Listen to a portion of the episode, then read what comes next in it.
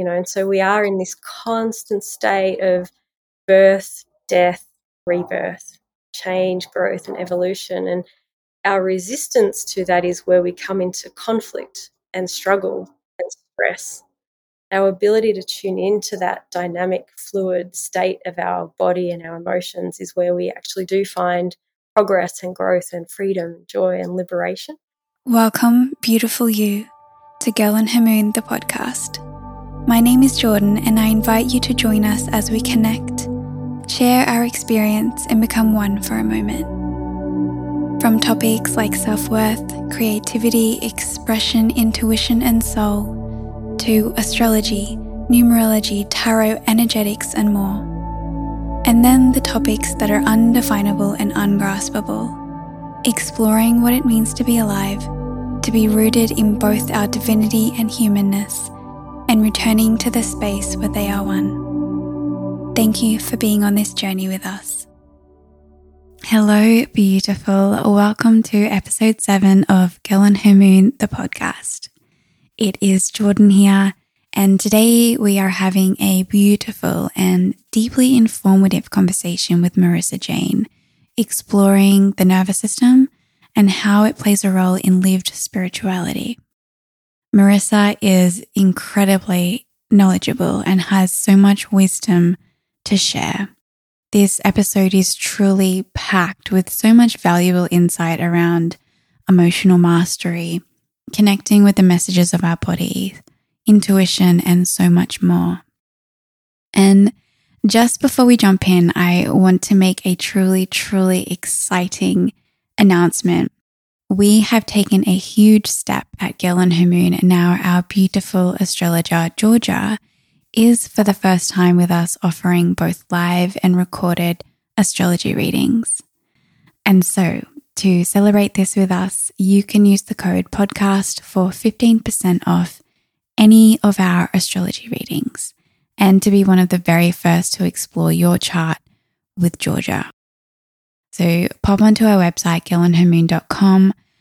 Uh, check out our readings, our astrology readings. We have quite a few different exciting options and avenues and perspectives to explore your chart within. Okay, so let's dive into this episode. I hope you enjoy it. I adore you and thank you so much for being a part of our journey. Hi, Marissa. Hi, how are you? I'm so good. How are you? Really well, thank you. Thank you for having me on your amazing podcast. No, it truly is a pleasure. I I don't know if I've been a bit late to the party, but I've been seeing I would say this year just the words nervous system healing and regulation and somatic healing everywhere. And so to get to have a conversation where we kind of strip things back and go to the beginning and become more familiar with what it is that we're actually talking about is a true gift. So thank you for sharing that with us. Oh, my pleasure. My pleasure. I'm looking forward to this conversation as well. It's going to be a beautiful journey, I think. Yay. So I wanted to start with just your journey as to how you got here. What's your relationship with this kind of work and what excites you about it? Oh, wow, so much. um, well, my background actually was in physical fitness and physical performance. Um, so my studies started off in like exercise physiology and human movement, and my career sort of traversed through from personal training to health and fitness, and then worked with Olympic athletes both in New Zealand and Australia for wow. a big portion of my career. Um, in the physical preparation phases, if you like. And it was really interesting. What I noticed was at the top level of sport, at the elite level, a lot of athletes were very similar and capable in their capacities at a physical level. And it was what was going on between the ears, so to speak, that really determined game day, you know, performance mm. on game day, so to speak. And that piqued my interest in understanding more about human behavior and psychology and that sort of stuff, which was many, many years ago now, still working in sport. And um, mm yeah, so just started. I'm curious. I'm an all like I'm I'm a lifelong learner. So started studying mm. coaching and human behavior and psychology, and that journey started to awaken me to my own inner world and awaken me mm-hmm. to my own upbringing um, and and just my own behaviors you know when i would feel um, stressed and overwhelmed and why i might feel that way when others weren't so it, mm-hmm. it really was like the, the it wasn't such a one pivotal moment but it was a time in my history that really started to turn my perspective from outwards and curious about people and well-being and performance and getting the best out of them to starting to reflect inwards um, and of mm. course when we go on the inward journey we discover a whole lot of things that we may not have known were there um, yeah. you know and so that in itself sort of brought up some different things for me around my childhood and what i was mm. conditioned to believe was normal. And it was normal for for us because that's how we experienced it right? That was our lived experience. Mm-hmm. so that was normal. Um, and thankfully for me i didn't have a, a violent or an abusive childhood but um, some of the wounding that i experienced during childhood was more around emotional neglect. Um, mm. various reasons which in itself is now i've done this work is um, it's a bit of an it's the invisible wounding, if you like, or the invisible trauma. Um, and so a lot of people don't recognize that they're holding these things because they don't have memories of what happened to them. It was more about needs that were not met. And so, yeah. as I uncovered all of this, I started to notice different physiological reactions and responses within my body. I'd go to, um, I remember the day I decided to leave my job um, I turned up to work and my body was shaking. I felt sick and I just wanted to start crying. And I'm like, what is wrong with me? This is like a really privileged position. I've worked really hard for this. What is going on? It was like this disconnect between my body was saying something and my mind was saying something else. And so that started more inquiry and more research into like not so much just psychology, but what's going on in our biology that is affected and, mm. and influenced by our thoughts and our feelings and our, our psyche, so to speak.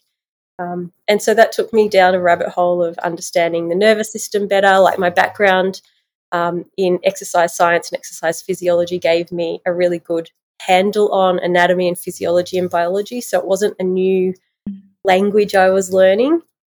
Um, and so it all really resonated well and started to everything started to line up as I, I began my business, you know, because I was looking at the body and the nervous system and mm-hmm. understanding human behavior and psychology and all of the all of the things that really made me curious and for me are really juicy um, just started to come together in this beautiful whole container and i was like okay this is great so yeah i mean to short shorten that answer now that I've given you the long version of it. It really was my own stuff um, that I wanted yeah. to know more about, so I could reclaim that sense of agency and autonomy over my feelings, my emotions, and ultimately my decisions and my actions. So, yeah, and here I am. I don't know how many years later, seven, eight years later in business. Oh, um, mm-hmm. Yeah, teaching people a little bit about the nervous system from a biology perspective, but also how our emotions are almost like the language that our nervous system talks to us through to our mind. Um, yeah, yeah, I love that. That's so great. So, if we were mm-hmm. to start from the beginning, one, what is somatic healing? And two, what is the nervous system in the most kind of basic way for us to metabolize and understand? Yeah, for sure. Well, the, the nervous system, like as you said, it's really popular um, mm. language that we use now, right? But a lot of what we what we see and hear around nervous system regulation pertains to one part of the nervous system. So our nervous system includes our brain. Um, interestingly enough, our eyes are actu- actually parts of our brain. They're extra, the only extracranial brain matter. So our eyes literally are the window to inside of us and our, our psyche and our soul. Um, wow. So our nervous system is our brain, the central nervous system, which is all the actual nerves that run down our spinal cord. And then that branches off into the peripheral nervous system. And in the peripheral nervous system, we have like the autonomic nervous system, which is the part that is basically operating without us having to control it. So it regulates mm. our breathing, our heart rate, temperature, metabolism, those sorts of things. The other part of it is the somatic nervous system, and that is parts of the nerves that go out into our peripheries um, and into our sensory organs. And basically, the nervous system is sending and receiving information from within our body to our mind and back again, or to our brain and back again, and also from our environment to our brain and back again. So we're in this constant state of communication, if you like, through this information superhighway. We're, we're highly complex organisms and the nervous system is highly complex, but it, they're the basic parts, right? Brain, um, spinal cord, nerves, the autonomic part, which is the things that we don't have to think about, which is great because mm. if we get to think about Thank gosh. making our heartbeat every every moment, like that would yeah. be a bit overwhelming. Um, and then the sensory system, you know, and also from the somatic space, how we move. So how we move, how we sense and feel, um, and how we interpret that information and send it back to the brain, so to speak. So that's that's the nervous system, and, and when we talk about nervous system regulation, what we're talking mm. about is teaching and resourcing our nervous system to be as healthy as it can be to work optimally. And so our nervous system is innately designed with the intelligence to regulate ourselves or regulate itself. We're constantly looking for this state of well being or what we call homeostasis. Um, and so, with life being extra stressful at the moment, um, sometimes, and, and, there's quite there's quite a high percentage of people that have what is termed nervous system de- uh, dysregulation, which means our nervous system struggles to come back into that rest and balanced state. And so that's that's part of the work we do. And with the somatic healing side of it, what we do is we use a bottom up approach, which is basically accessing the felt sense of the body and movement of the body and re- resourcing ourselves with being able to feel into the physical sensations, use a thing called interoception, which is basically being able to sense and feel the internal parts of our body, as well as be able to re resource ourselves with different kinds of movements that may have been arrested or impacted or taken away from us in traumatic experiences. So, somatic healing works the, from a bottom up approach. Um, and it's it's really important because it's a huge part of who we are, right? Um, like psychotherapy and cognitive therapies work from a top down approach, it's thought based, um, which is all absolutely necessary and relevant as well. We need both because we are both, mm. we're, we're, we're whole humans. So, somatic healing really, there's so many different types of somatic healing, but somatic healing really is based on what is going on in the body and helping us re connect with our body, ground and anchor back into our body to feel mm. safe so our nervous system can be in that safe, you know, homeostasis, alert but not too alert, can rest when it needs to rest but not fall into a state of complete shutdown. So it's that nice balanced space. And so they link together, you know, the, the nervous system and somatic healing work together. So when when we see a lot of mention about the nervous system in the more spiritual and um, holistic healing space, what are we speaking to there? Yeah, so I think that's a really great question because I think different people are speaking to different things. Um, when we talk about nervous system regulation, what we're talking about is working with parts of us that we can access through conscious thinking and practicing like conscious practices like breath work, for example, or meditation to help tap into the part of our nervous system, that autonomic nervous system, that usually operates on its own accord. So we know, for example, um, with breath work, we can help change whether the nervous system is in a fight or flight state and we can down regulate that or calm the nervous system down, or we can use more intense breathwork practices, for example, to move the nervous system from a very shut down state into a more mm. open and connected and an, an alive state. Um, or, or an excited state, even if you were having to go and run a race or you know get something done for work. So um, most people, I think, are talking to that small part of the nerve or that part of the nervous system, which is under the mm-hmm. peripheral nervous system, which is the autonomic space.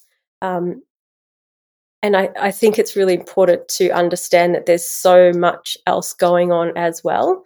Um, it's it's something that when I when I'm working with clients, for example, I'm very mindful that people are aware of this language and need to know that working with the nervous system is not the silver bullet. We're, we're complex mm. organisms, sometimes looking for that that special silver bullet. Um, but mm. what I mm. will say is it is a huge part of our healing, our well-being, and also our performance. And I believe the more in tune we can become with our body as a whole and our whole our whole beingness, um, the better we're going to be, right? Yeah, so, yeah, for sure. Yeah. And and so how does this show up in your work when you're because you're in coaching, you're in the somatic space nervous system, you're kind of coming from a few different approaches. How does this all t- tie together and how does it show up when you're working with someone? Yeah, so I work as my, my title is an integrative coach. Um, so I mm-hmm. operate based on a top down and a bottom up model. So I use the cognitive, the talk processing, the thoughts, the mindset, as well as helping people connect in with their felt senses and work with their body, understand their body, um, and, and re resource themselves, whether it's through movement or changes in um, sleeping patterns, for example. All of these things contribute to healing the nervous system, which has a big impact on healing our emotional and psychological well-being and vice versa. The the better we think, the better we feel, the better our nervous system is. So there's this constant communication between mind and body. It's the mind body connection. And so integrating mm. it um, based on each individual is complex, but it's also very necessary because some people need more work in the mental space, some people need more work in the physical space. Um, having the nervous system as a as a foundation to the work is I do what I call nervous system mapping. So it's basically a process where I'm helping people understand how their nervous system's communicating to them. You know, whether that's through body sensations like tension, tightness, that sort of stuff, um, whether it's through their breath, whether it's through um, emotional states. Often it will show up, people will show up or present with things like exhaustion, um, non clinical anxiety, which is really mm-hmm. common at the moment. Um, we're coming out of obviously a two and a bit year pandemic, um, which has had an impact on everyone, even if they feel like it's not been that bad. Um, our, our brain and our nervous system are not designed to cruise through so much uncertainty unscathed, so to speak. um, so, exhaustion, fatigue, uh, gastrointestinal issues, emotional dysregulation, meaning people feel like they're either really sensitive or unable to regulate and control their emotions. Um, which then those those personal things can then follow through and flow through into um, motivation, work mm. environments, mm. relationship conflicts, those sorts of things. So, where people pick it up is really based on their sense of awareness. So, some people are picking it up at the relationship level. It's about taking them inwards to go, all right, what's going on within you? Um, some people mm. might be picking it up saying, all right, all of a sudden I've got these um, you know, gastrointestinal issues or I'm not sleeping well, um, I can't concentrate. All of these things are indicators that perhaps the regulation part of your innate intelligence is a little bit out of whack or there's too much load on it for it to be able to really regulate and come into that rested, more open, more connected, and anchored state by itself which is it, uh, you know ultimately that's what we're designed to be able to do but our lifestyle is such that it really challenges us to be able to do that um, naturally now without having interventions like coaching or therapy, breath work, meditation, spiritual practices. Um, you know, all of these things now are becoming less of a luxury and more of a necessity. Yeah, definitely. Yeah. Definitely. Yeah. Um, so you mentioned a few of the ways that the the sense of like dysregulation of the nervous system can show up in our lived experience. And I think that's so great because reality is our greatest teacher. It's our greatest mirror, right? So Just true. Consistently, you know, we like you said, we search for the silver bullet everywhere. What's this answer to this question or what's happening over there? But really, if we just step back and look at the literally what's going on in our life, our relationships, our health, our jobs, everything, they're all a mirror to some of our greatest internal teachings, I think, and they can really mirror what's happening inside of the body. Um, so we were talking, I think about a week ago, mm. and you were mentioning a lot about the lived experience, which I love because this is this it, it encompasses all of it, right? Yeah. Yep. It's about creating that sense of harmony, peace, fulfillment, joy, presence in the lived experience. Um, yeah. I don't have a specific question, but I'd love for you to just yeah. explore this. Yeah, I almost feel like if there was a silver bullet, this would be it, right? yeah. Um, it's what it's what ancient teachers have spoken to for ages about being present and grounded yeah. and aware.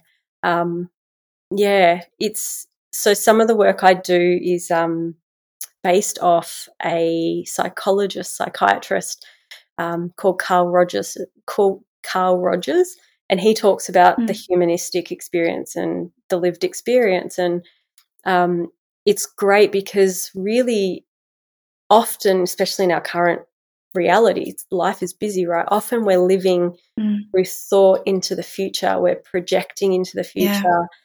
and often not in a a visualization goal setting, um, manifesting kind of way. Often it's in fear of the future, worried about future problems that haven't happened yet. Um, which you know these are these are some of the things that can exacerbate non-clinical anxiousness, right? So often we're living into that future of what if, like what's going to happen, trying to predict a future, or we're ruminating on the past. You know, we're stuck in a place where the past either looked better than it was or mm. we're, try- we're trying, do you know what I mean? Like we have those rose colored glasses on going, but it was so mm-hmm. wonderful. Just take me back to that time. But the reality mm. of both of those places is they're projections of our thoughts, right? And when we were in the past, my question usually is, were you present when you were in the past?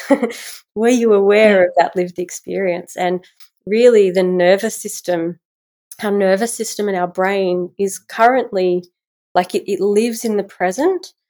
But what happens is if we have, say, we've had a traumatic experience in the past, if we remember that traumatic experience, the brain and the nervous system doesn't have a reference point to whether that's happening right now or whether that is a memory.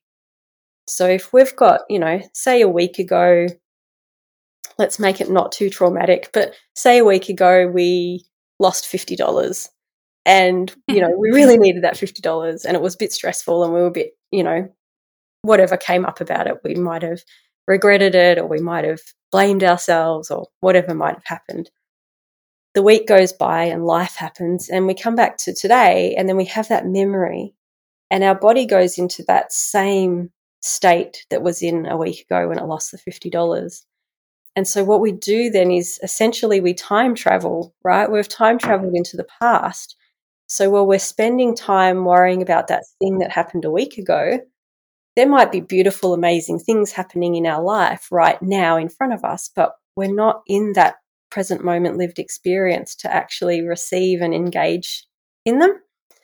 And so this is really the part of the human condition, isn't it? Is really about coming back into present and starting to work with our body, our emotions, our mind, and our, our energy systems, our, you know, our soul, if you like, our spirit, to actually experience being grounded and anchored right here and right now, understanding and experiencing everything that's going on in our peripheries and in, internally as well. You know, and that from that place, it's safe. From that place, our nervous system deems us to be safe. Because if we really thought about it, I mean, you and I, I'm not sure where your listeners are right now, but you and I are in our own separate spaces. You know, there's, if we looked around our environment, there's nothing dangerous in our mm. environment. You know, we're warm, we've got a roof over our head, like everything's safe. We're here. But it would be quite easy for either one of us to flick into a worry about the future or a stress about the past, and our nervous system would deem that unsafe. And so the lived experience right here and now is what really matters, is because we're not only experiencing it, we're learning from it, we're growing from it, and we have. I, I sort of liken it to spices. You know, the lived experience mm. is when all of our senses are on board and operating. And that's the juiciness, that's the spiciness. You know, we can see all of the colors, we can feel all of the sensations, we can smell the smells and hear the sounds, and, you know, everything comes alive right now. And also, possibility is endless when we're in this present lived experience you know and i think it's like it's if we if you were to look at a, for a silver bullet that's it. Mm-hmm. you know? Presence. Presence yeah. And i mean you know the caveat to that is ensuring that you are in a safe space right?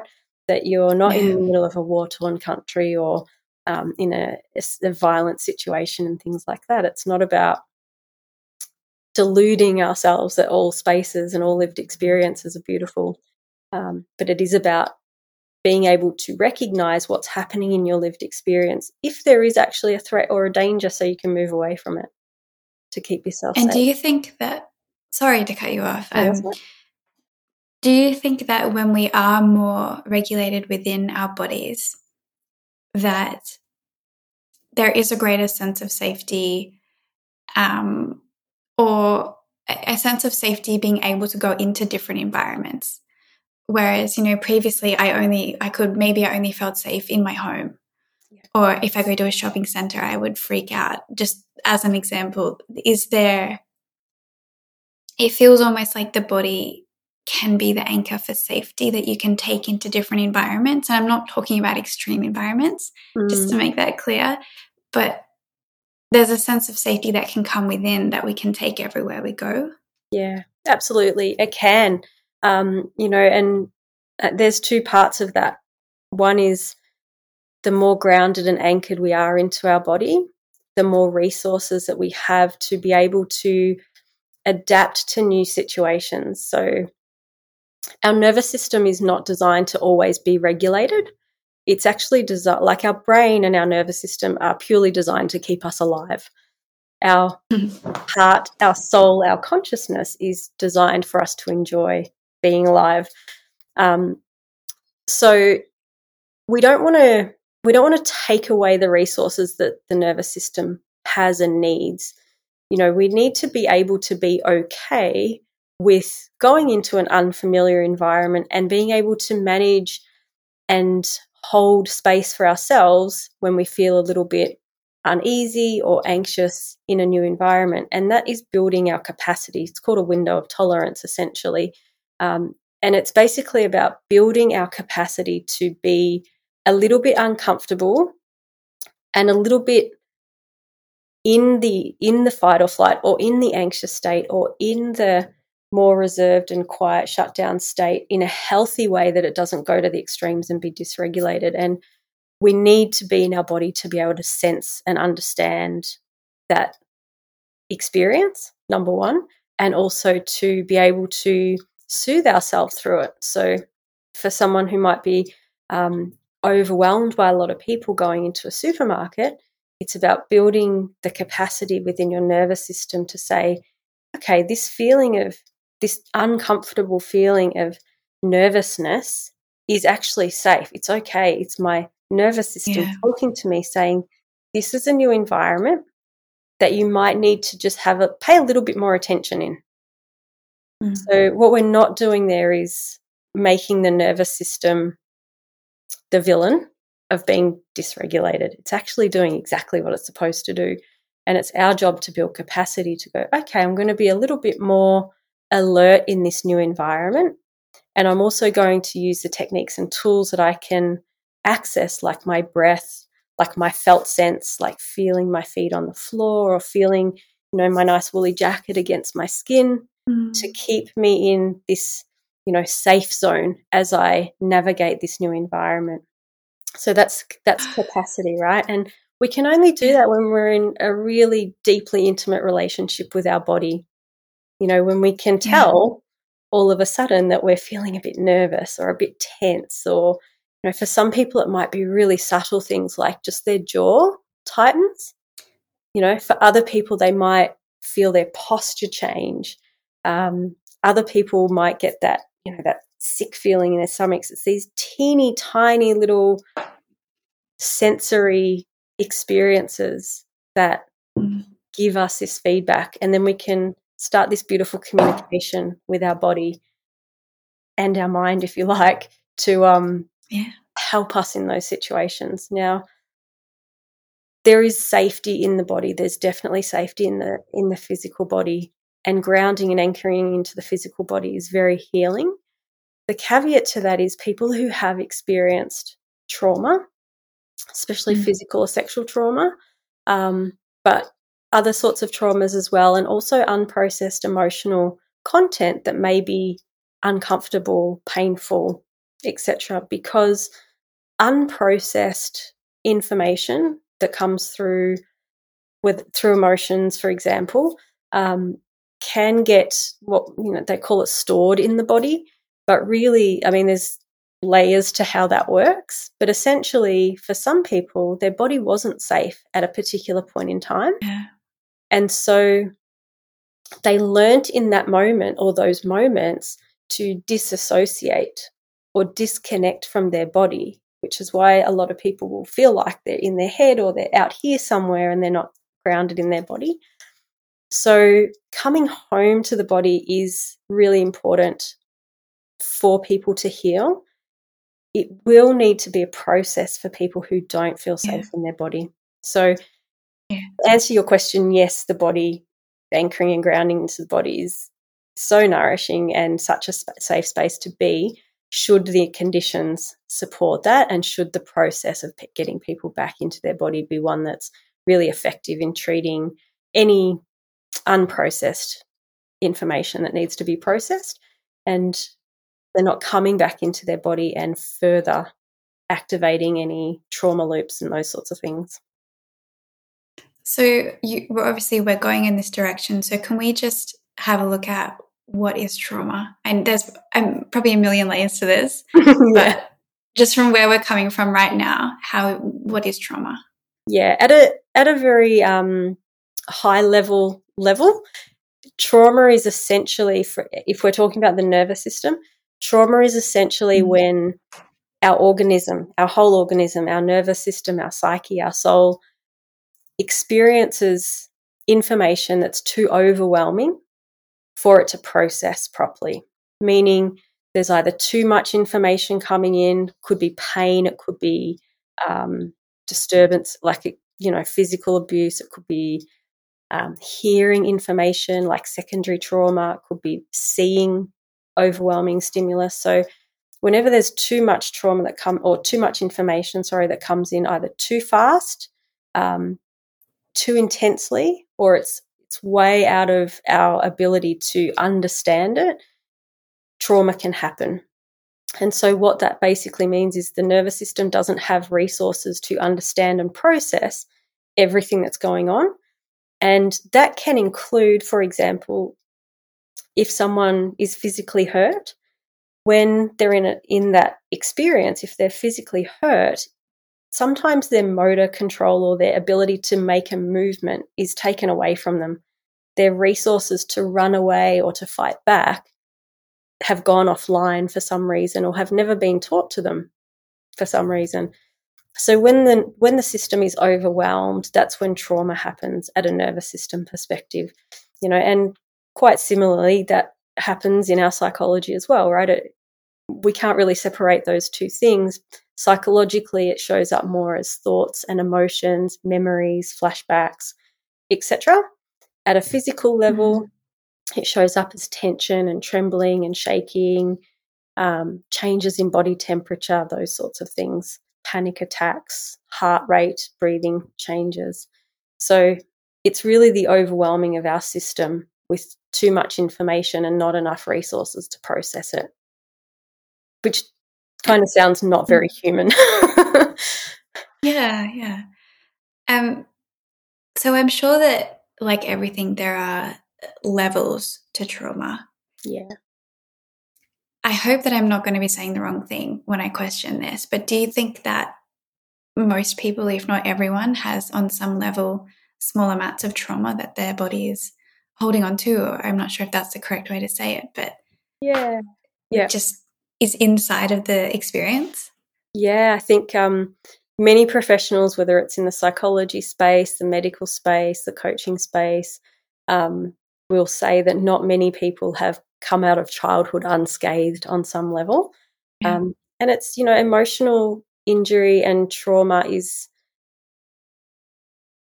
and again, I don't want to sound like I'm saying the wrong thing either, but if we were to compare it physically, right, we could fall over and scrape our knee and have a graze, a physical yeah. graze on our knee, or we can have an, an accident falling off our bike and break our arm. You know, there's there's a spectrum of injury that can happen physically, and the same can happen mentally and emotionally with trauma as well. So um, there's some schools of psychology that have like termed it big T and little T trauma. I think yeah. the important thing is to understand that when we use the word, um, I do hear people sort of have having stressful situations in their life saying it's traumatizing, and it's like we need to really articulate you know if it's a stress that you have the resources to manage and mitigate and learn from and grow from it's not traumatizing it's just stress and not all stress is trauma right um, but yeah a lot of i would say most people have got some sort of trauma within them most probably unconscious if it's you know if, mm-hmm. if they haven't become aware of it through one of those vehicles we mentioned before relationships, work, health, um, that sort of stuff. So many people, you know, we're little people at one stage, and there's these magical big people we call parents taking care of us. And at the end of the day, they're human beings as well that are not superheroes like we think they are. So, um, mm-hmm. most of us as children, for example, will have unmet needs or boundary violations that have no malicious intent behind them, but have had a lasting impact because, you know, perhaps as a five year old, I didn't have the capacity or the internal resources to see that horror movie that my big brother or sister were watching. Do you know, like it, it there's all of these little nuances as well. Now that that tiny amount of trauma may not show up in my life as a big thing, but if it plays out over my life as a little pattern, there can be a bit of a snowballing effect.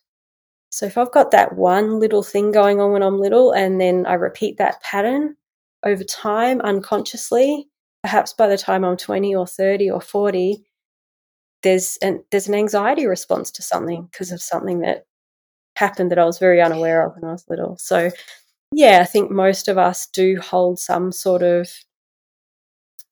emotional wounding on some level and energetic wounding on some le- level within our systems. Um, and perhaps that's part of our journey. Perhaps, yeah.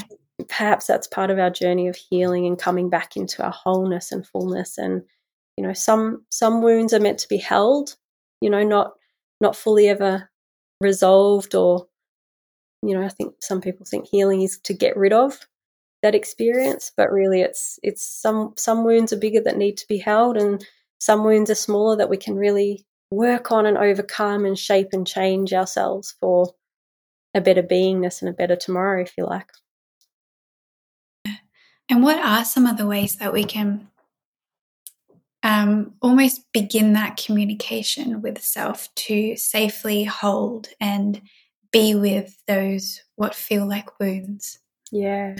I love how you said that, like communicate with ourselves. That's that's really the key, right? Like hearing our internal monologue, like really understanding that we're the observer of that.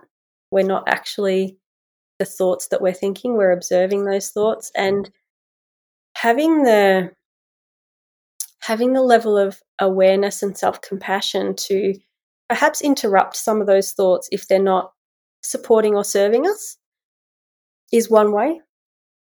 Understanding our emotions is huge. Like when I talk about regulation, a lot of it, we talk about nervous system regulation, but a big part of that is actually understanding our emotions and building an emotional vocabulary, building emotional literacy, you know, and understanding that our emotions have a, a biological nature. They have hormones and chemicals and stuff to them, as well as thoughts and stories, as well as feelings and sensations. So, if we can tune into our emotions and really like start to identify what they are and how that emotion feels and shows up in our body, what thoughts are associated with it, you know, you've you've started to create a really juicy relationship there, right? You you know what you're thinking, you know how it's making you feel, and you know your body sensations okay, cool, mm. there's a heap of information in that.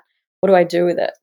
You know, what's it asking of me? So, um, helping people really tune into their emotional state is such a great way to build that depth and intimacy of communication with themselves, as well as self awareness, right?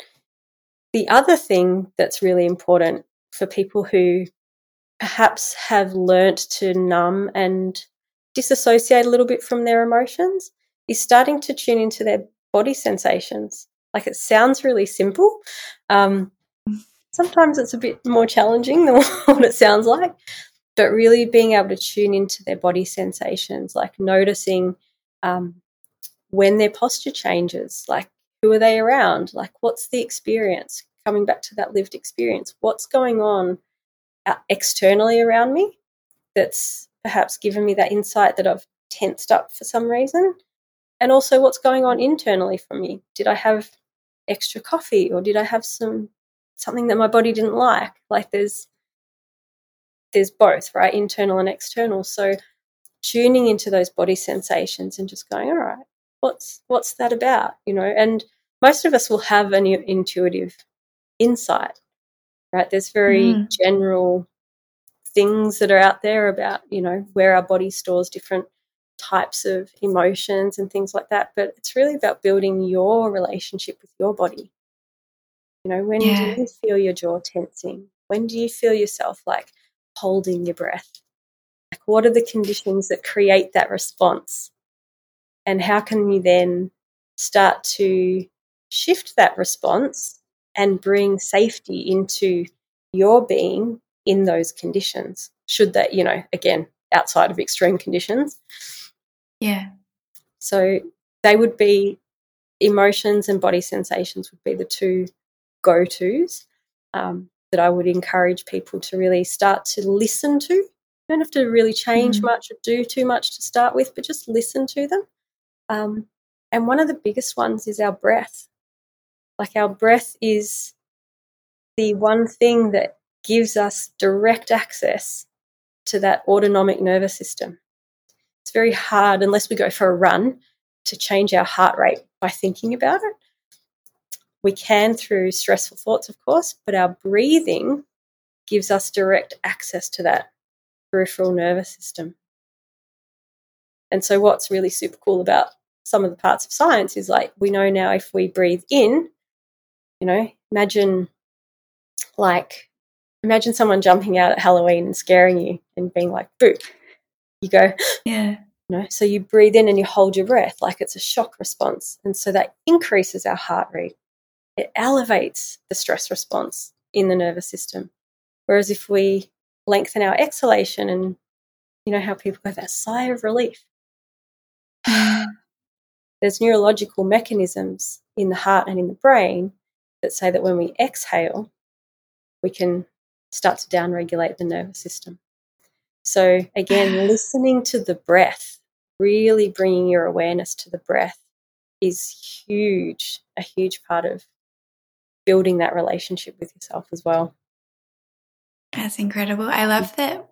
I know that this is very complex, but I love that it usually comes down to the simple things. Always. Like, yeah, being present with your body, watching your mind, um, breathing, breathing. the the thing that we're doing all the time without thinking yeah. of it yeah. can be so deeply healing. So deeply um, healing. Yeah. what I love about this so much is that it I think that when we allow ourselves to, we can be both the healer and the self receiving that healing. We can be almost both that mothering or that parent energy to ourselves and the child. We can hold ourselves from both capacities. Um, there, there, were so many incredible things that you said uh, that my mind went in so many different directions. But I think just something so beautiful that you mentioned was the intuition that comes when we do ask ourselves those questions or when we do sit with our bodies and really let them speak to us. Um, I think there's not enough emphasis on trusting that that subtle those subtle messages of, of, of intuition. Like I told you the story about I was googling one day, you know, why so many women that I'm familiar with at least hold so much tension in their hips. Mind you, I'm not a very good like Googler. Some people are, I swear. I'm not. if I don't click into something and see the answer in big bold letters in front of me, I'll give up. So I didn't find my answer, but instead I was like, what if I just ask myself? And so I was stretching and I was kind of just my awareness was, was with my hips. And what's kind of strange about this is sometimes when I do feel quite safe, I'll just be stretching, and in particular my hips, and I will just cry.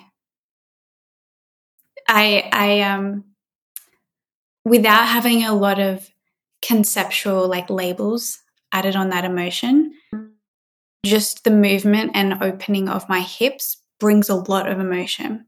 Mm. And so I did sit with that one morning, just curiously, and allowing myself allowing there not to be any right or wrong about my experience because that's when we when we kind of get really caught up in our heads and we kind of block off the messaging that our body is bringing us and the answer came you know it it was a lot about for me at least a lot of sexual repression and trauma I, you know it's weird to say that word now but sexual mm. trauma held in those areas and i've explored that a lot but yeah, it's just, it's interesting. They're allowing ourselves to, this is kind of what I was saying before, but be both the answer and the question at the same time. Mm. We are, we hold so much more wisdom than we give ourselves credit for. 100. What are some of the ways you think that we can begin to maybe trust those answers or trust the safety in inquiry? Yeah and I, I, love that you shared that. I think that's a beautiful experience to share, and it's really um, quite common that people do have emotional releases when they do body work. It could be massage, stretching, yoga, um, running, those sorts of things as well.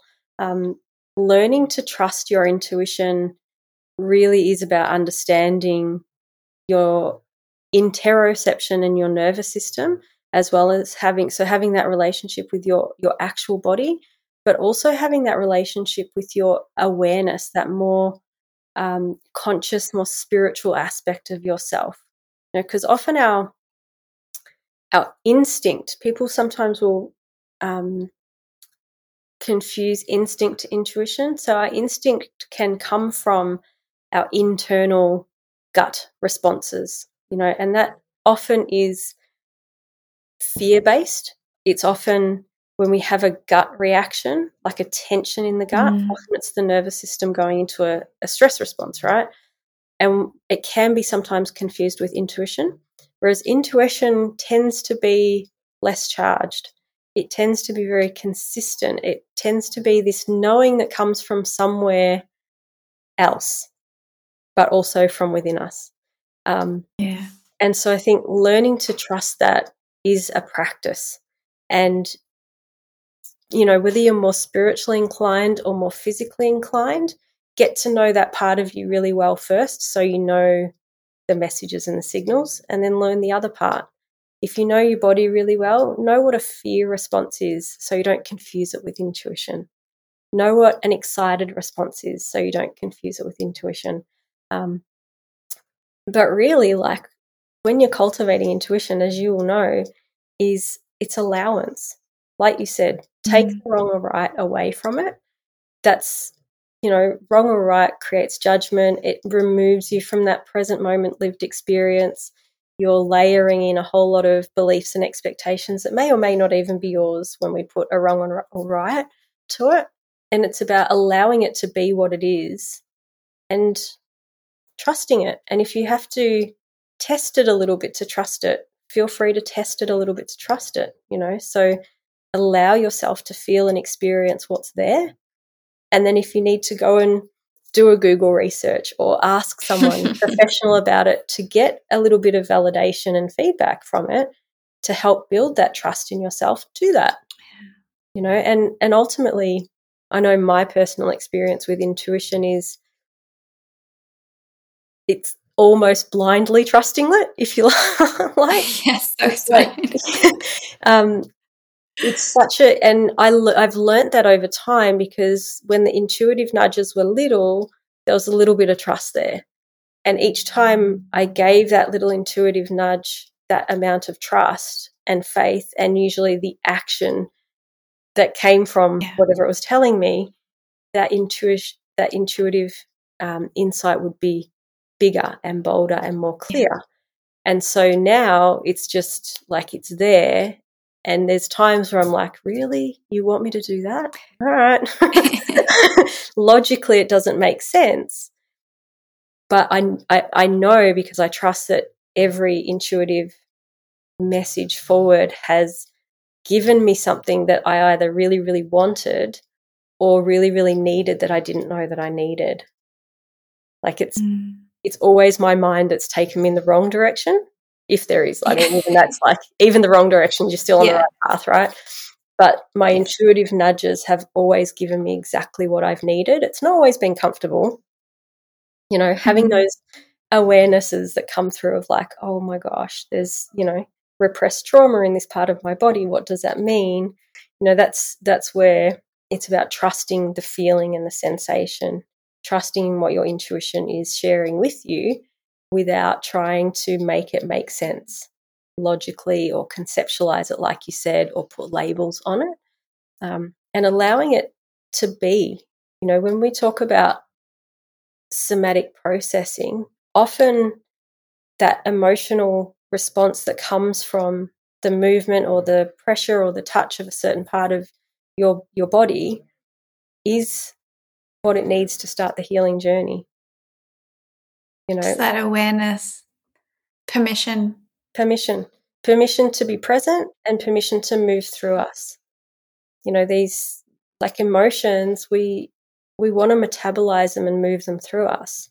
It's usually when we attach a story and then we keep running the story that we keep creating the same situation that holds the trauma stuck in our system, so to speak. So you know, that was a bit of a convoluted answer to your question, but I think it is about no, it's beautiful allowance and trust ultimately, and and do what you need to really learn to trust that. Yeah, you know, and I think that the big thing about this that I like to make sure people are aware of is that healing, growth, intuition, all of these beautiful things that we really want to develop more and more often come with the little subtext of often uncomfortable. Usually, some level of discomfort involved, and that's okay yeah. as well. Um, you know, so allowance and trust in your intuition to mm. teach you, you know, to share something th- with you. Mm. And I think it's, I, um, I've had a real devotion this year to saying yes to whatever shows up in my human experience. Um, whatever comes and kind of knocks on my door of awareness, I'm like, okay, you can come in. Hi. Um, but I think we are, we have permission to say, this is a bit too much for me right now. Like, let's just calm it down for a bit and I'll return to some more layers of whatever's happening here when I feel safe and okay to do so.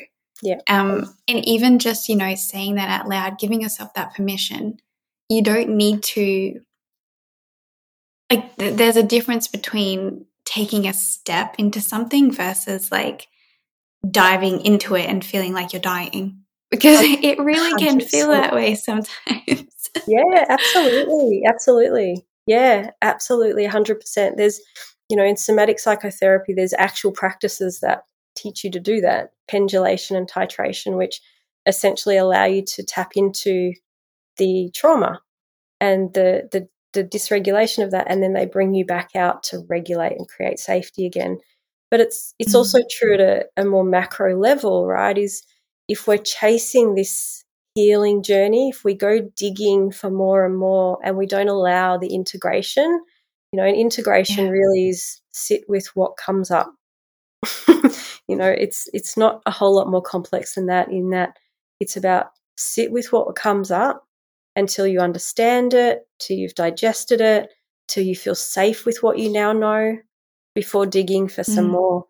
Um, yeah, and, and unfortunately, I, I do see it quite often. People do go digging without the adaptation and the healing part of it, which is the integration. You know, I, li- I, I liken it to when I used to work with elite athletes. You, you know, they don't train all day, every day to become elite athletes. They train a certain small portion of the day, and their progress is actually made with how well they rest how well they fuel their body, how well they recover, you know, and so our journey is the same. You know, our, our inner journey, our healing journey, our emotional journey, you know, even our spiritual expansion, you know, it's, mm. it's all at the it's all at the pace of nature. Yeah. You know? You, yeah. You can't rush a river. You know, the river is going to go nice and slow and fluid some days, and then maybe after torrential rain, it's going to be rushing and and faster. But it's at nature's pace, and our healing is as well. You know, uh, imagine getting a little paper cut. You can't sit there and be like, heal, heal faster, heal faster. like, if I keep cutting you and pulling the scab off, you'll, you'll heal quicker. It doesn't work. Um, your body will naturally heal it in its own good time based on how well you nourish it, how well you rest, how well you eat, all of those sorts of things. So it's about allowing the layers to come up and come off, and then sitting with yourself in that new awareness, with that new level mm. of understanding. And sometimes that mean, might mean getting additional support because it is quite overwhelming or traumatic information that you might become aware of. And sometimes it might open you up to a a deeper level of self acceptance and self belief and self trust. You know, and whichever it is, it's about allowing that to be there with you and really become a part of your fabric, if you like, until the next intuitive nudge comes along and says, or your body comes along and says, hey, there's this thing, there's this niggle, there's this journey that we have to go on, and it's about uncovering the next layer.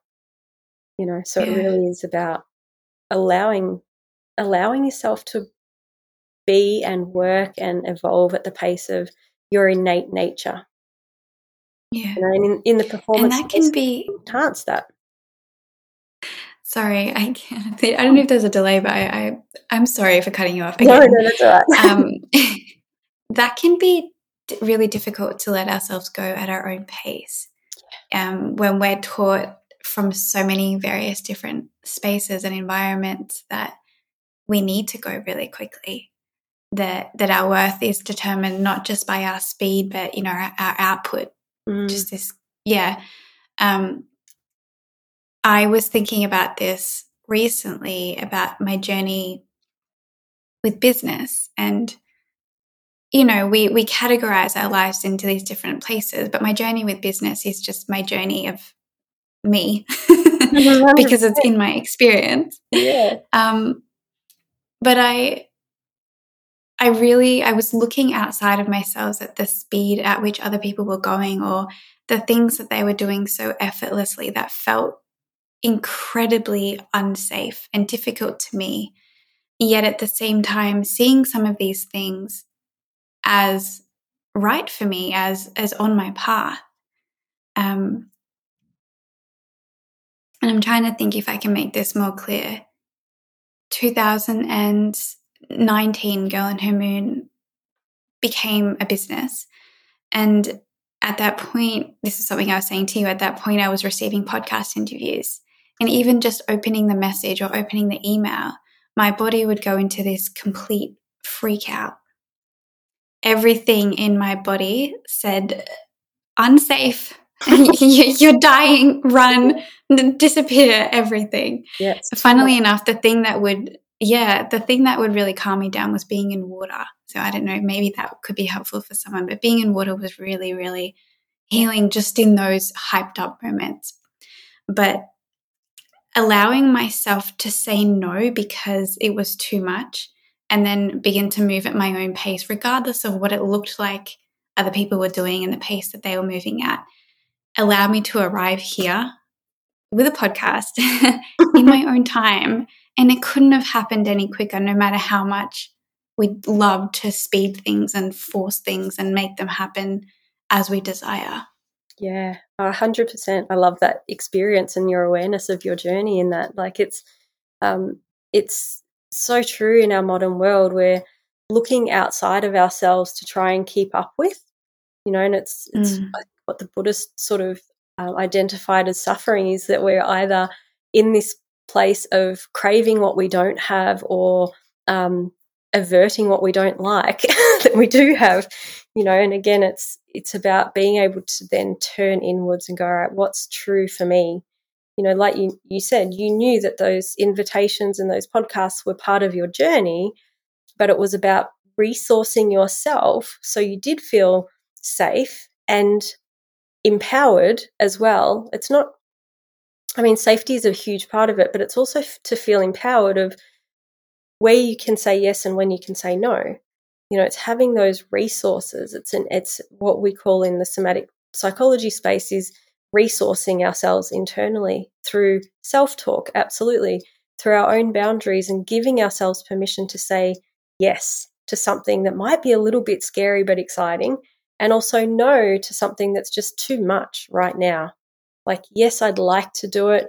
Yes, I see all of these other people doing it, but right now I in, innately know that it's not the scary excitement that I'm avoiding. It's mm. the it's too much, you know. And learning those little subtle gears within our system, within our nervous system, within our energetic systems is so so important. So we don't go into that overwhelm and burnout, which many people do because they're living above the body. They're not actually listening to their body you know, and if they are listening to their body because their body's screaming at them with, you know, whatever it might be, gut issues, you know, blood pressure issues, often they're still mm-hmm. trying to fit into the world and the world's pace around them and medicating and further disconnecting from their body. So, you know, there's a there's a mili- it's actually a saying that they say I think in the military for it comes from the SAS is smooth slow is smooth and smooth is fast.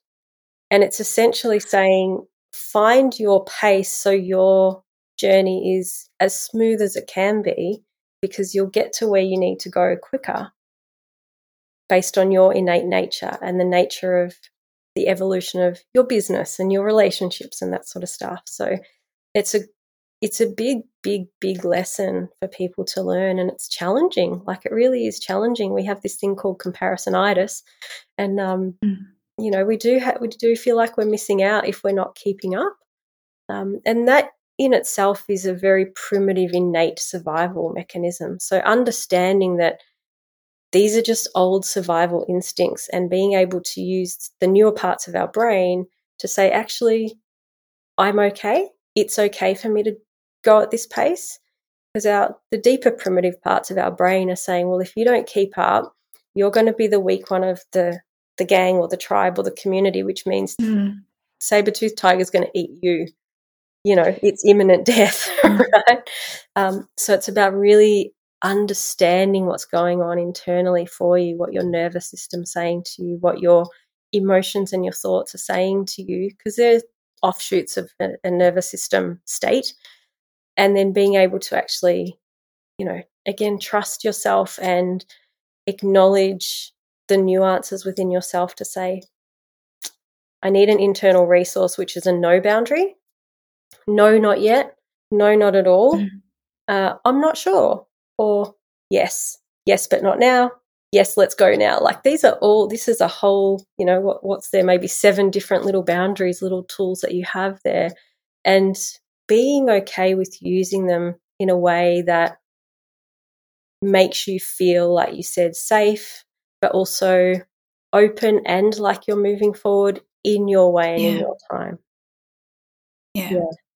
Yeah, and it's true. Like we we live in a really fast paced world now. We've got, you know, Instagram feeds, you know, activating our brain at crazy speeds. Like neurons are firing all over the place. We've got traffic and business and marketing and noise and you know life is a lot you know life is a lot and it's overwhelming at the moment for a lot of people because of the pace of life after the the last 2 years you know it's becoming that it's a bit too much for the system to regulate um, and so it's about learning your rhythm like what does your innate rhythm say to you in terms of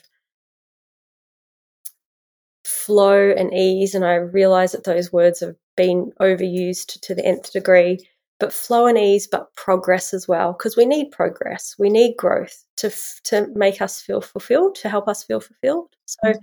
It's about finding your rhythm. And sometimes you're going to be beating the drums a bit too hard and fast, and sometimes it's going to be a bit too slow, but you'll find your gears, right? And I think the message that I would suggest to most people is like, play with that learn your own rhythms learn what feels good for you and nourishing for you and and works within the environments that you're in you know so you can do what you love and be who you want to be and be well and healthy at the same time in that space you know especially for women i think we have our our own monthly inner rhythms our own inner cycles and if we can attune to the phases of our our own menstrual cycles, for example, and you know the moon phases. Like it, it all influences us, right? Like we had that conversation the other week. Like as above, so below.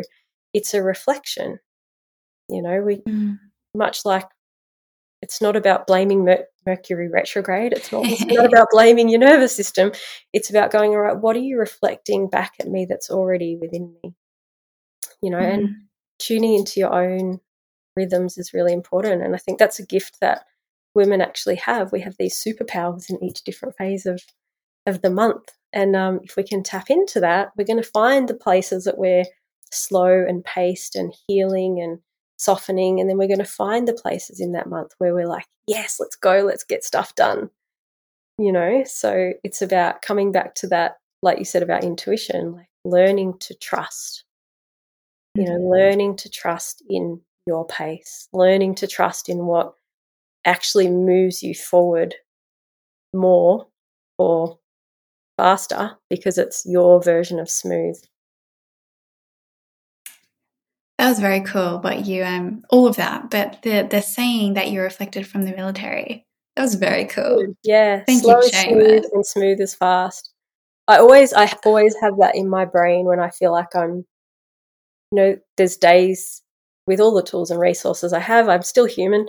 There's days where I've just got too many tabs open in my brain and it's like mm. I've got to do all of these things and I'm rushing around doing absolutely nothing except for rushing between all of the things.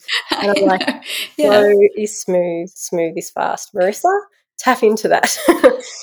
you know, and it comes back to focus. Focus is a superpower in our very fast paced modern day life as well. Oh, yeah. Gosh, yeah.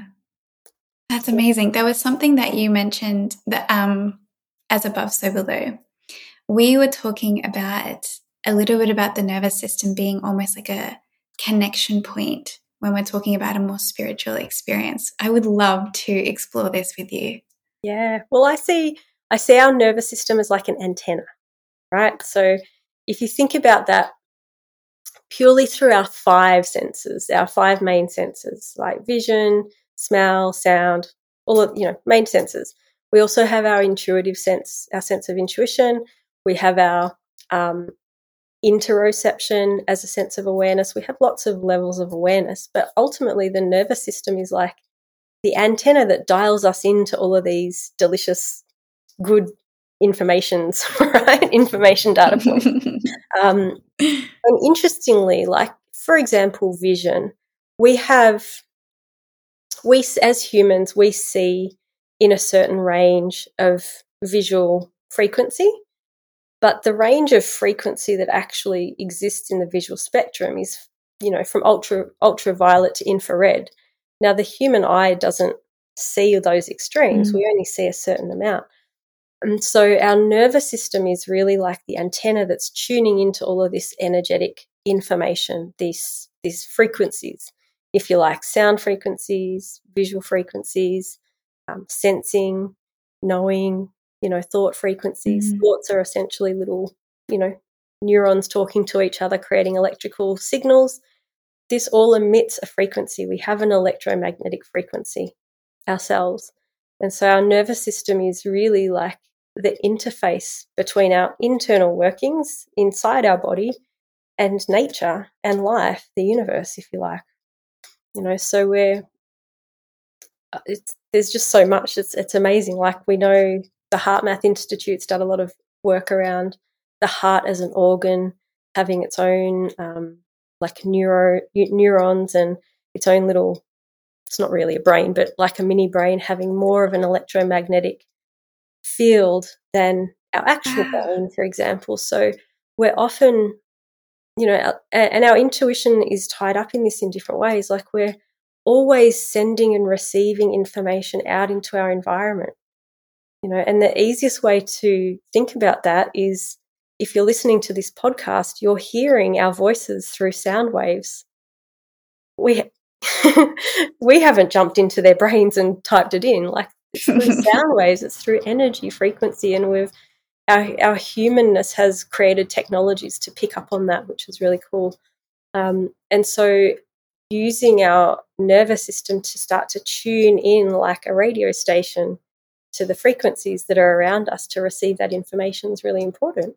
You know, I think we're equipped with, you know, sight and smell and all of those sorts of things to a degree, but we can create practices to enhance that um, connection with life with energy, with source or nature or the universe, like whatever it is that describes that great mystery to you, mm. we can tune into that. So our experiences spiritually are exactly that. They're experiences, they're lived experiences. They're not beliefs that we want to believe are true. And I'll share a little story if you're open to it about yeah. that. Yeah. Um, a couple of years ago, it's going to start sad. A couple of years ago, my beautiful Indy dog, who I'd had for 11 years, she was my she was my baby, she was my fur child. She passed away naturally at home, and the, the year or two leading up to that, I was di- doing a lot of deep diving into shadow work, um, spiritual philosophy, especially around the shamanic principles, um, Jungian psychology, all of that sort of thing. And I had over time cultivated a great deal of wonderful beliefs. And they were they were beliefs. I believed them. They were stories that I'd told myself enough and researched enough that I held to be true and real. Mm. The night that Indy passed away, I was standing in my doorway to go to my bed, to, to go to bed. It was like 11, 10, 30, 11. And there was something that was stopping me walking into the bedroom, like physically stopping me walking to the bedroom. I was trying to push myself against the door jamb to get into my bedroom. And I, in my brain, in my head, I heard this thundering voice that was very, it was ancient, but almost, it was super loud, but very compassionate. Like, I, I can't, I can't even explain it, but it was like, you can't sleep in there tonight. Don't go to bed. And it was like just this spiritual experience, right? It was an experience. And I was like, whew, what was that? and I'm like, okay. And again, it was just trusting. It was different to my intuitive voice, different, a mm-hmm. different knowing to the intuitive voice. So I grabbed my, like, as soon as I acknowledged that, I was able to walk into my bedroom, grabbed my pillow, grabbed my doona. A couple of weeks prior, I knew the dog wasn't super well, but we couldn't, like, vets couldn't really figure out what was going on. She was old, all that stuff. So I put my stuff next to her bed and I laid and patted her and was just talking to her. And eventually, you know, long story short, eventually she passed. I was with her as she took her last breaths. Now, after that, there was a whole lot of other stuff that came up for me. There was guilt trauma of like, I should have done more, I was supposed to save her, all of this sort of thing. But from a spiritual aspect, there was there were just these really very obvious experiences that I had that challenged those beliefs that I'd constructed. And it, it was really about are you going to believe the stories that you made up based on the information and the knowledge that you developed? Or are you going to believe in this spiritual experience that you had and it was like it challenged me it challenged me for months it challenged i had always thought i'm a very spiritual person i'm very open i believe in all of these things and then when i started mm. to have these bigger more profound spiritual experiences they they cracked those beliefs open and i had to start to believe in my experience i had to yeah. start believing in the auditory sound of that voice that no one else in if there was anyone else there which there wasn't would not have heard it because it was for me you know? So i had to really start to believe in this lived experience and that challenged me in ways that you know teachings and learnings and all of that sort of stuff that you go looking for haven't. And it was beautiful because it really started to connect me in properly with how intelligent nature and the universe really is and how we're always in communication with it. We're mm-hmm. always receiving and sending information out. You know, we talk about vibes and energy and all of that sort of stuff. And, you know, the way we receive information comes through our filters. So, you know, for me, it came through a voice that was in English. Now, if I was a French person, perhaps it would have been in a French voice um, that's not to say the universe is English or French, for example. It's just that that's the filtration system it came in through my system through. So um, I think being able to start to work with the nervous system in ways where you can expand your awareness to connect in with that more spiritual information and also mm. understand better understand your influence and your impact into the spiritual space or that collective energy space or the collective consciousness space is super important. And for me it was about tuning into the felt sense and starting to work with feeling and sensing the energy in and around the body. Yeah. You know, like there's there's the old trick where I don't know if you did it at primary school where people do this and you'd feel the energy build up. Mm-hmm. You know, so you can play with these sorts of things, and it's about trusting what you start to feel. You know, we talk about mm. heat building up. People say it's, it's heat, electromagnetic energy. Of course, it is. but it's energy, right? that is energy. um, and so, the more you can develop those skills and that broadened bandwidth, the more connected that you will feel, the more connected that you'll feel to earth and nature and to mm. the spiritual experience or your energetic systems and your spiritual experience. So, yeah, and it, it's like it's a beautiful experience because you all of a sudden never not feel connected. Yeah, you know, and you don't feel like you have to do everything on your own. Yeah, yeah, yeah, and so that's that's how I sort of interpret the nervous system at a more holistic level. Is that it is like an antenna, just constantly in communication with life and nature and the world. And I think we spoke about it last time as well. Like some people don't consider themselves spiritual, and it's and that's okay. Like that's their belief systems, and it's not to say that they're not spiritual beings. They're just not their belief systems and their humanness perhaps hasn't created the consciousness and the relationship with that part of themselves you know and working with the nervous system's quite the same. Like we can't always go into blaming the nervous system for being dysregulated in a certain situation and then linking it back to trauma. It's actually just part of our whole organism. You know we are spiritual. We have a nervous system. We have emotions. We have thoughts you know we have all of these things that make us a whole human being. And really, it's our level of consciousness and the relationship we've built with each part of ourselves, with each aspect of ourselves that really matters the most to healing and and bringing us back to that whole grounded anchored self. You know have you got a great relationship with your thoughts? Have you got a great relationship with your emotions? Do you have a great relationship with your body do you know how your body speaks to you through you know nervous system responses? Have you got a relationship with nature? Can you feel the pulse of the earth if you stand bare feet on the ground? You know, like you have access to all of that should you choose to want to cultivate the awareness and the relationship with it.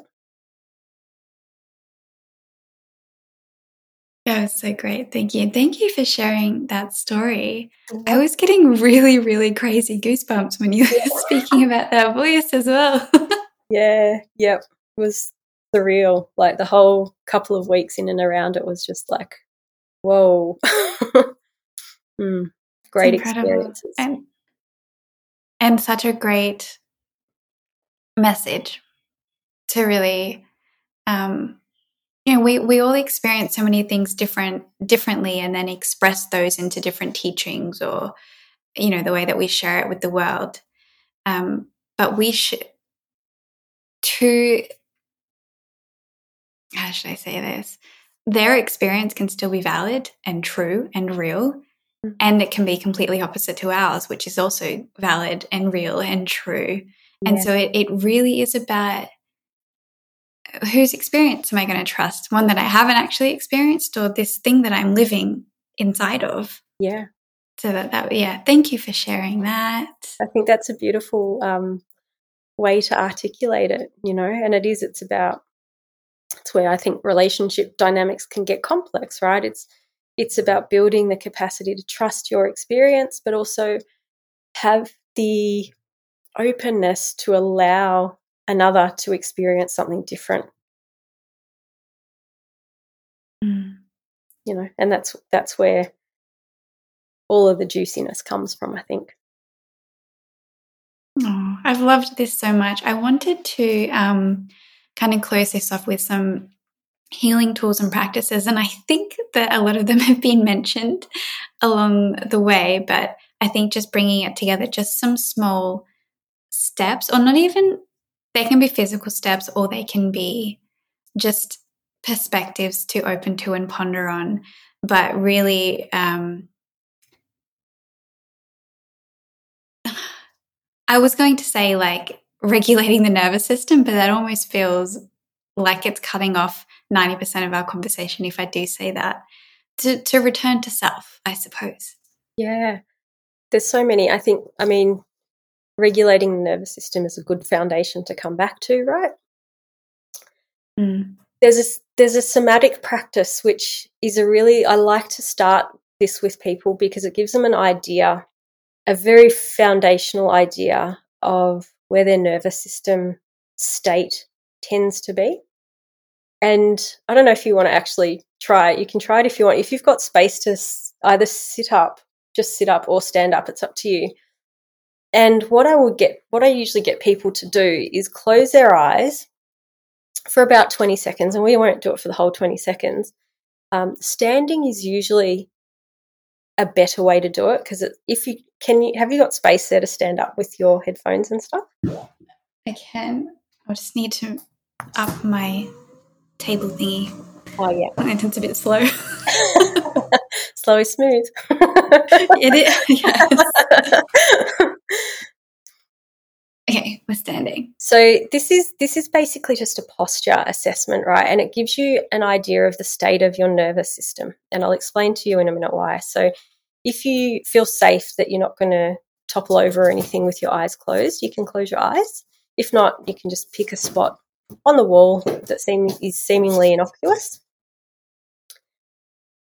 And just take a moment to connect in with your natural breathing rhythm you're not changing your breathing, you're just allowing yourself to observe how you're currently breathing. For two or three breaths.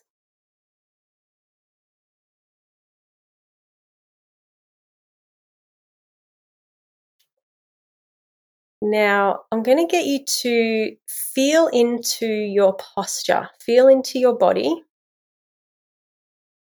And if you were to describe yourself as feeling grounded, centered, and upright, forward leaning, or backward leaning, what resonates most with you right now?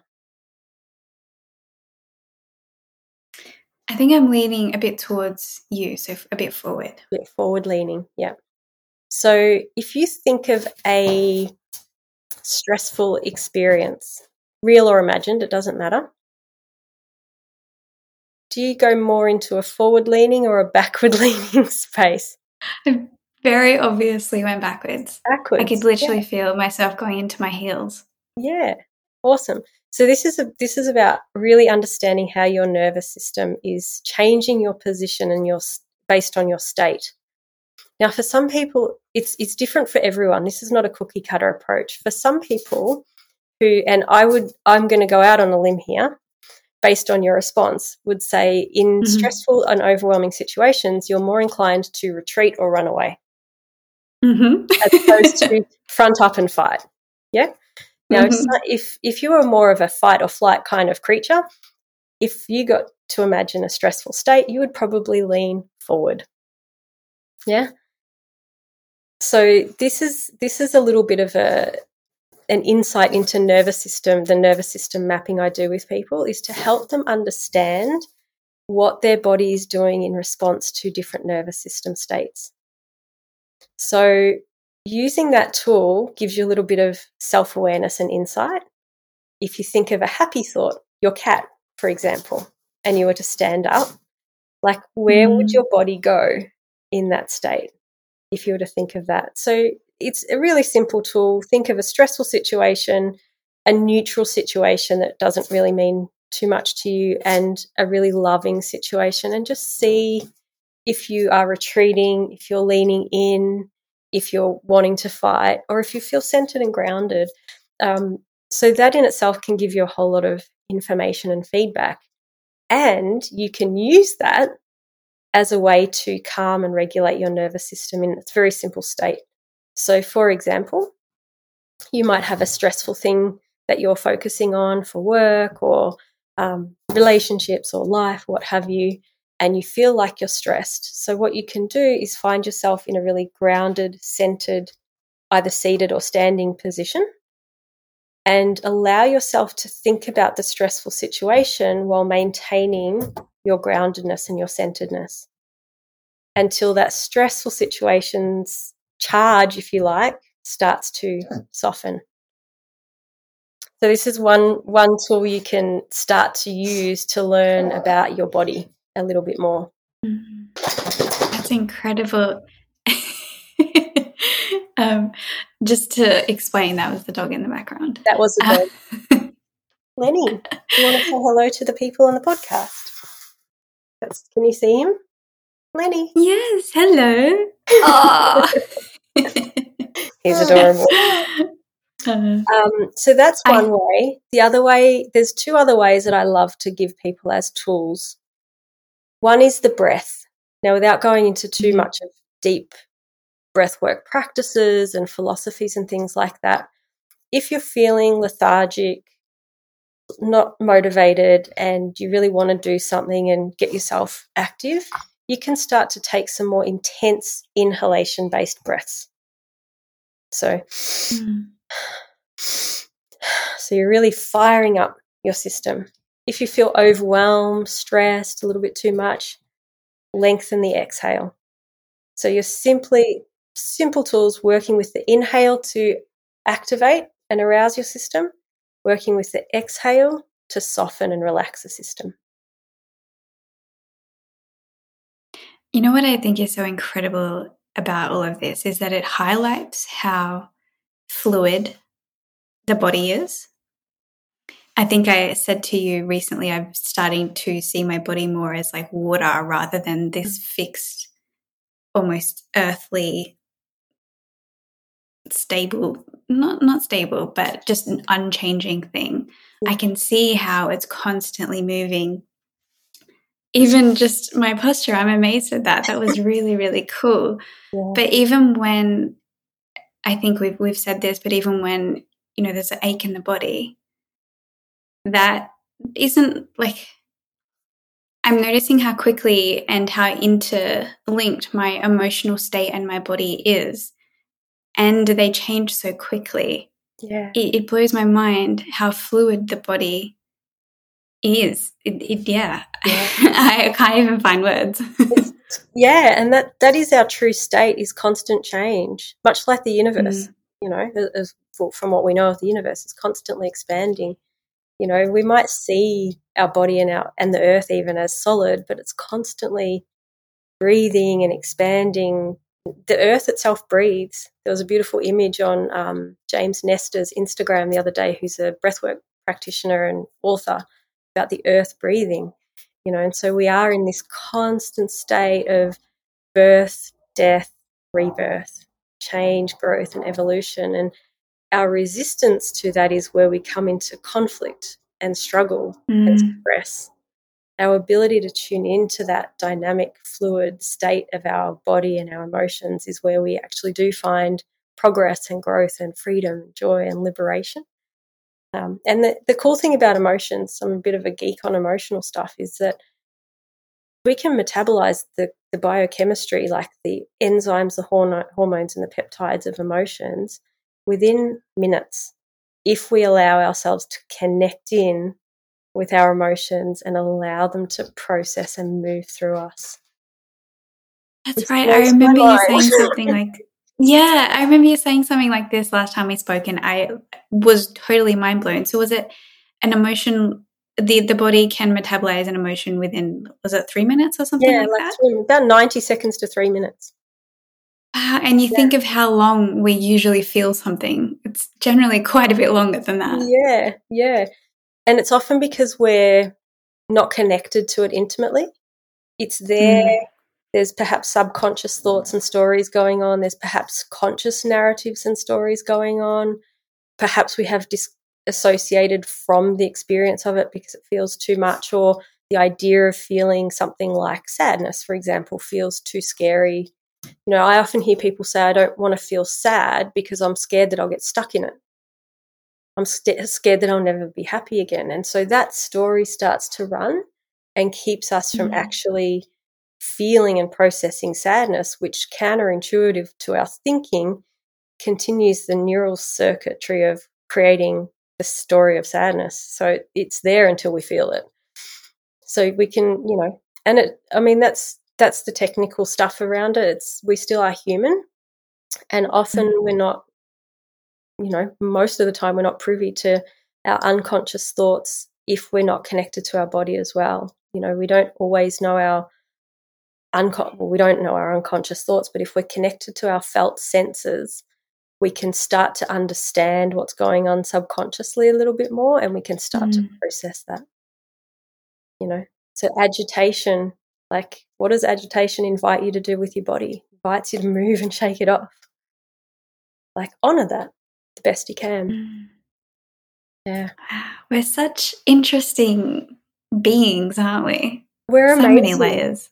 We're so there's so much complexity and we're so innately wise and intelligent, but we think that the conscious thoughts that we think is our level of intelligence. It's like the, the mm. 5% tip of the iceberg. There's like, there's so much wisdom to access if we can really dial into that felt sense, our sensory systems, our, our awareness, you know, with all of the science and research that we have in the world across all industries, psychology, neuroscience, medical, we still have not found where consciousness comes from.